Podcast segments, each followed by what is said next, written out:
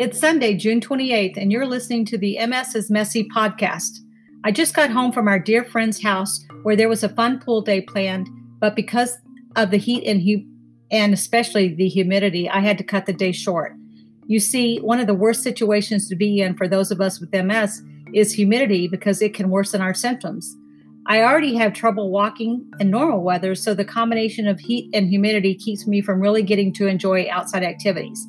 Another s- symptom that can be exaggerated in this kind of weather is blurred vision.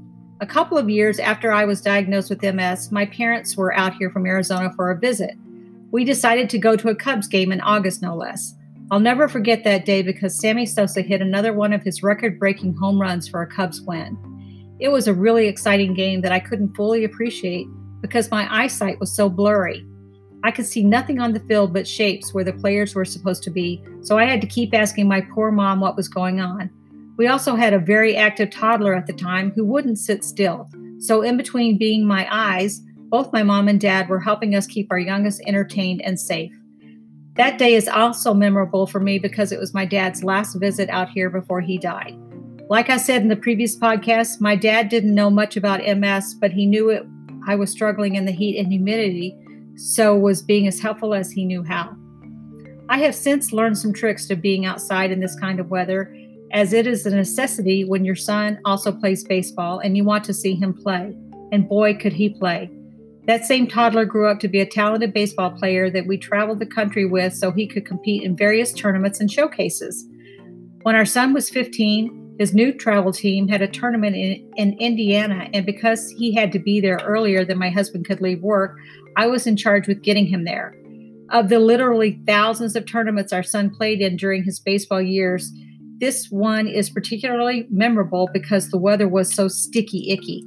I was already so stressed out at having to get him to a place we had never been by myself on a team he had never played on before, while also meeting a whole new group of parents that I was just exhausted by the time we got there. These were the days before GPS in our cars and on our phones, so except for a few missteps here and there, we finally made it to the hotel we would be staying in for the long weekend.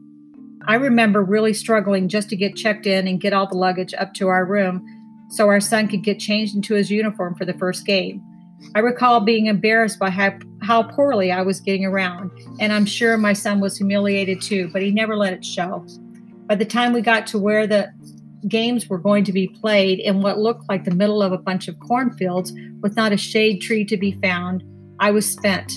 One of our son's teammates, whom he played with before, saw me struggling to find a shady place to watch the game and helped me move a blanket to the side of an outhouse because there was literally no place else that the sun was not just melting me. I would have gladly sat in the car with the air conditioning on, but the parking lot was so far away from the action. As I said, I had learned a few tricks for staying cooler in this kind of weather, but of course didn't have any of these tools with me on this particular day. I had a cooling vest that I had ordered from the MSAA, the Multiple Sclerosis Association of America, that you put ice packs into, but I quickly found out um, it was just cumbersome and heavy and wet.